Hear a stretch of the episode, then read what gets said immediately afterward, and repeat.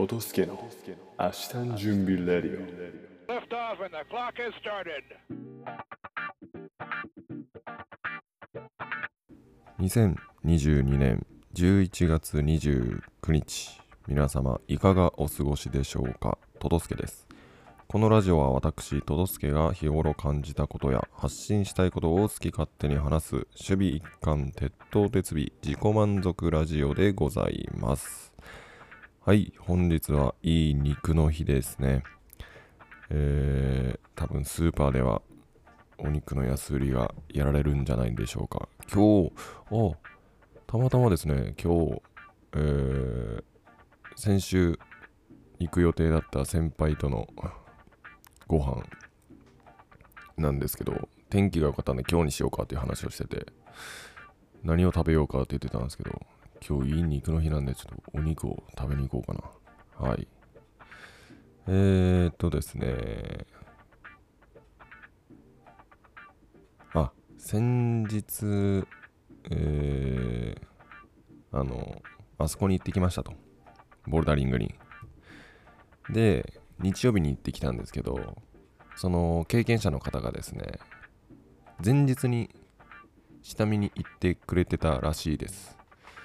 で、なんかそのジムの雰囲気とかをチェックしに行ってくれてたみたいなんですけど、まあその、チェックする項目としては、ちゃんと初心者が楽しめるレベルなのかとか、そのレベルの幅ですね。で、自分自分もその人は経験者なんで、えーその人自身も楽しめる、えーコースなのかっていうのと、あとは、ジムの雰囲気ですね。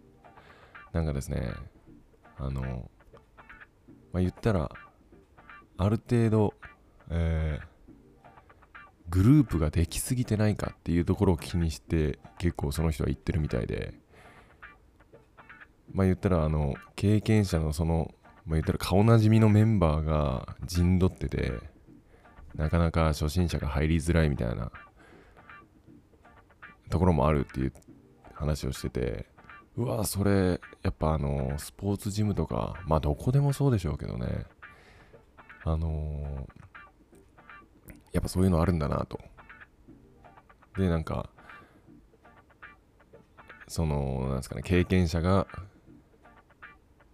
ちょっとでできる人たちの集団なんで、まあその自分たちの技を見せつけるじゃないですけど、マウントを取ってくるような、えーところもあったりして、そういうところはもう雰囲気が嫌だから行かないっていう話をしてて、確かに自分もですね、あの大分にいた頃に通ってたジムの時は、結構あの、ウェイトトレーニングフリースペースって、もう結構輪ができちゃってるんですよ。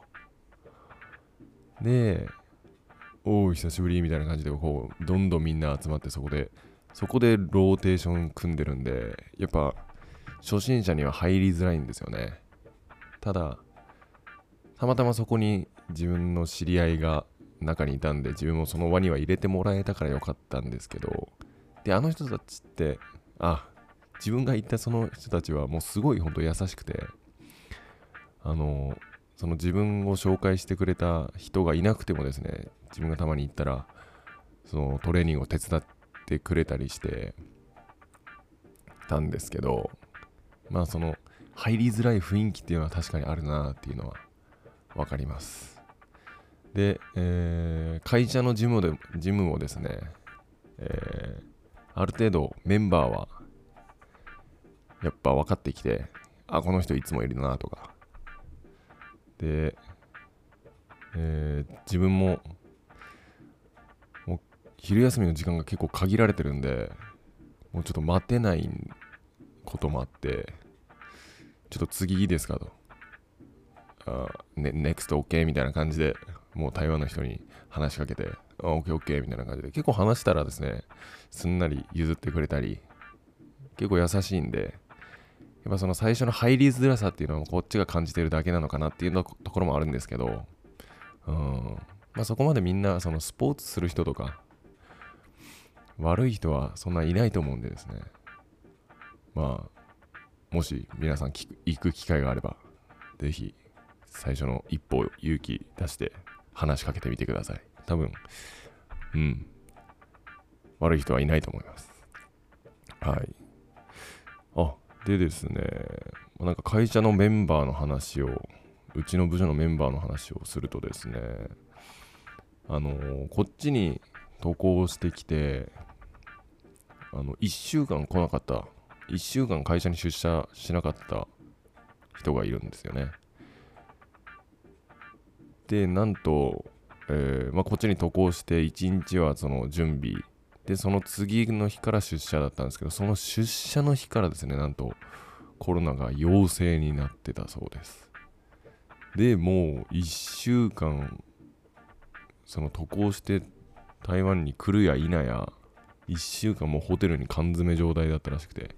3食扉の前にご飯が置かれててそれを食べるだけの生活でもう全然なんか異国に来た感がなかったですっていう話をしてたんですけどでその人やっぱ最初の1週間ですねなんかいろいろそのやっぱ外国に来たんで手続き関係が多いわけですよ。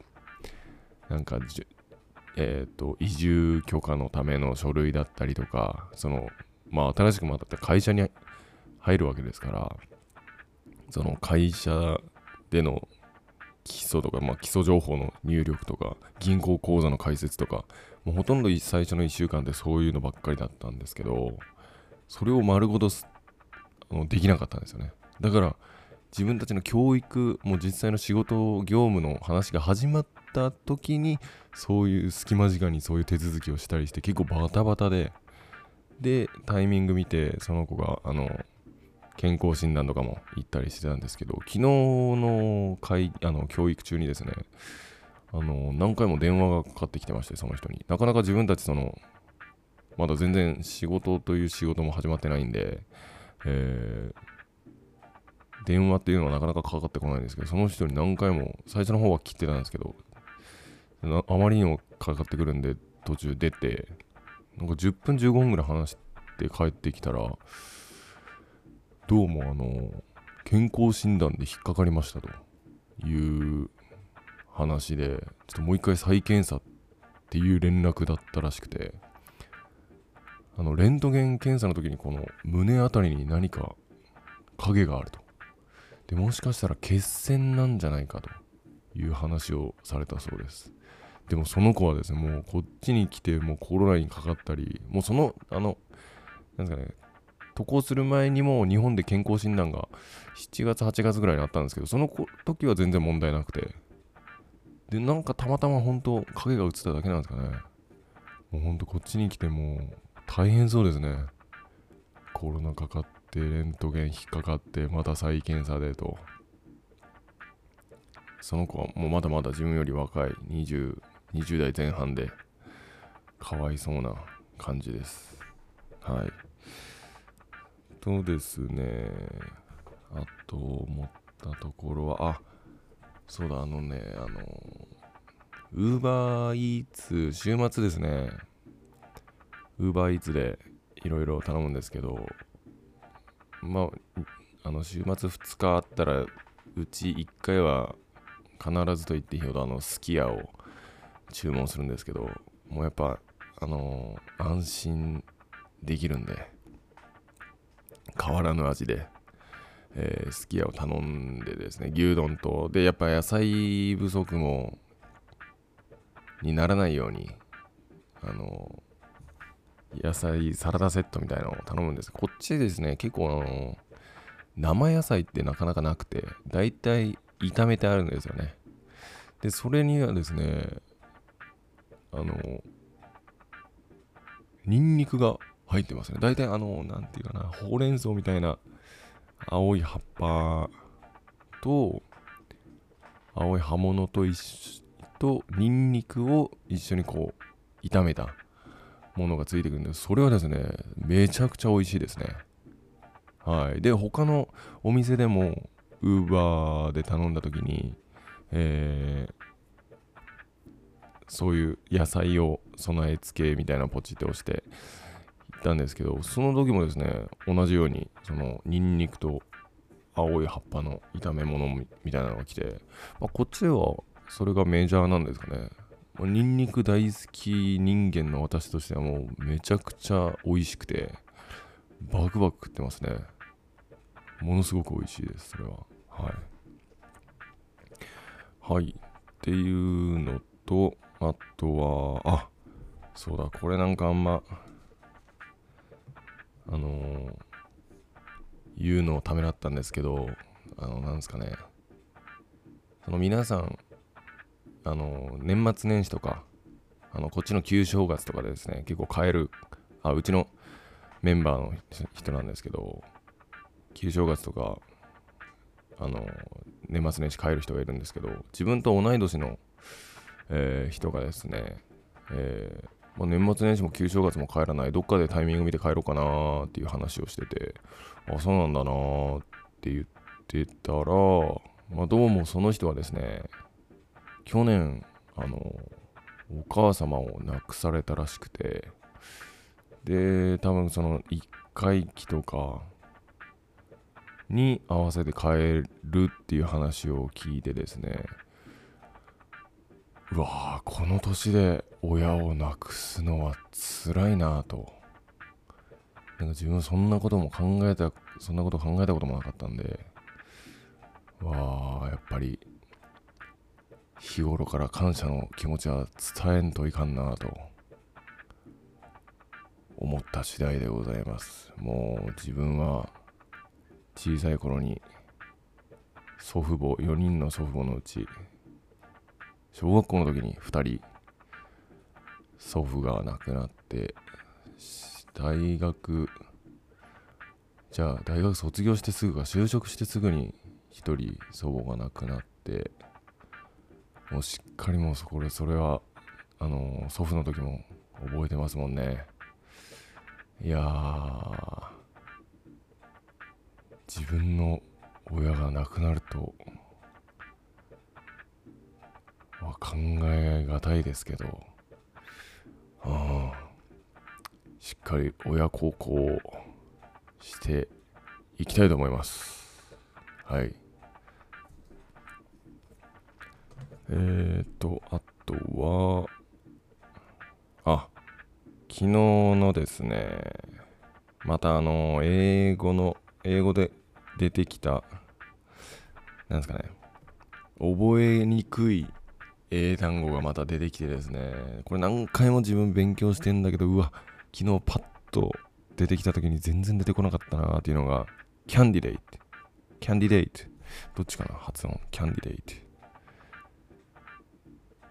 キャンディデイトすいません。こういう発音もちゃちゃんとできないのがダメなとこなんですけど。キャンディデイトこれですね。候補者とか。候補っていう意味になります。はい。キャンディデイトは出てこなかったな。何回もあの単語帳にチェックマークが入ってるんですよね。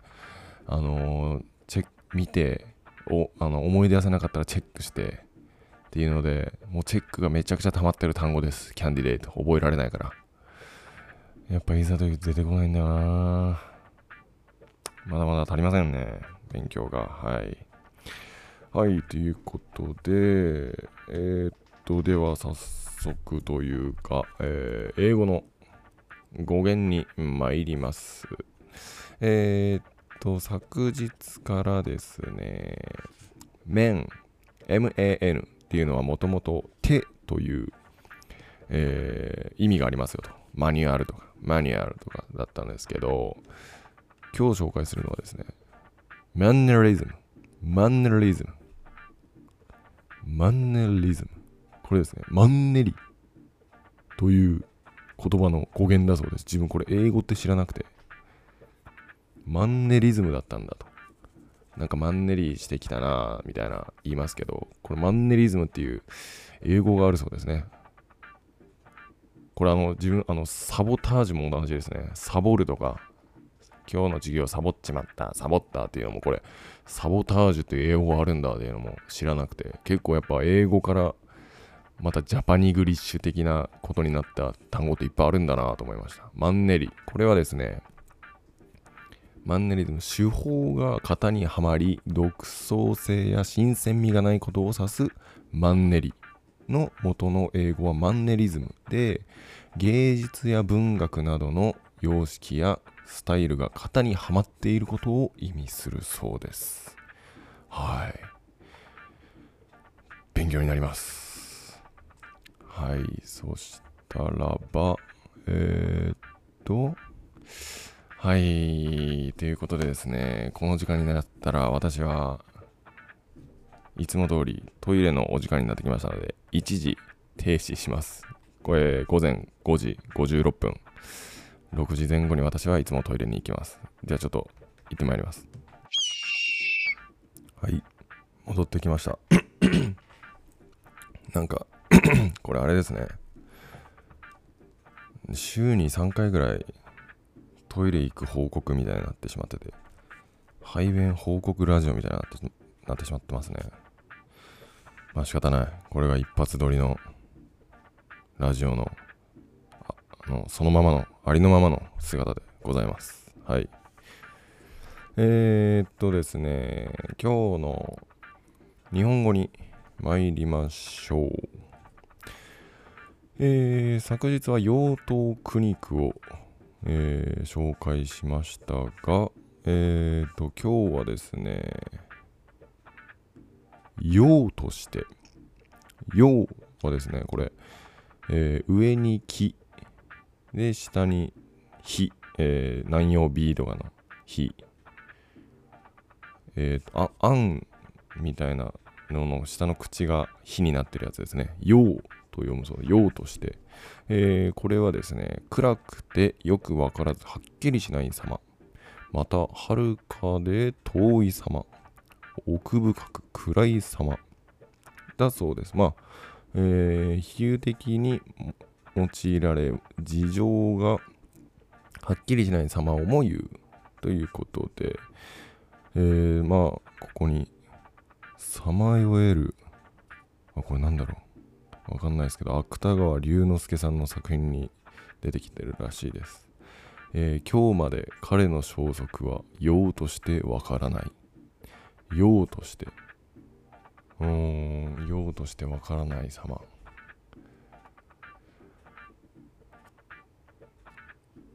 用としてわからない様。うーん出てきません。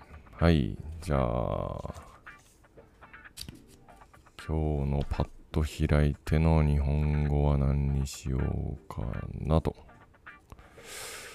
うんうんうんうんうん。うんうん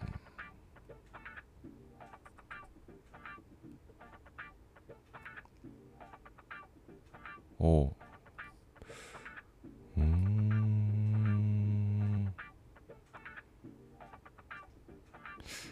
毒気に当てられる。毒の気ですね。毒の気配の気毒気に当てられる。えー非常識なまた予想外な相手の行動や話に呆然とする。毒気は毒となる成分の意から転じて他人の気持ちを傷つけるような心や悪意の意で用いられ毒気毒気とも言われる。ほう。毒気に当てられる。まあもう非常識すぎてえー、なんかついていけないっていう話は最近聞きましたね。えー、っともうあまりにもとん飛びすぎた考え方でもうなんかついていけないみたいな。その怒りとかを通り越しちゃうんですよね。どっけに当てられるとはまさにこのことだと思います。はい。なんかあんま具体的に言えないですけど。はい。なんかその隣にもですね、まあ、どっけを抜かれるっていうのがあってそれはまあひどく驚かされるとか。唖然とさせられる。特に積極的に気をい気を至った気持ちをはぐらかされる。様に言う。どっけどっけ。結構言うんですねどっけって。おーどっけを抜かれる。拍子抜けみたいなことか。うんうんうん。あとですねちょっとこうあのパッと目に入っちゃったんで言いますけどトビが鷹を産むですね。まあこれ平凡な親が優れた子を産む例えなんですけど自分トンビが鷹を産むと思ってました。トビトビトビなんですね。トンビじゃなくてトビ。うんうん。勉強になるな。よし、ということで、えー、っと、今日はこの辺で終わりたいと思います。ありがとうございました。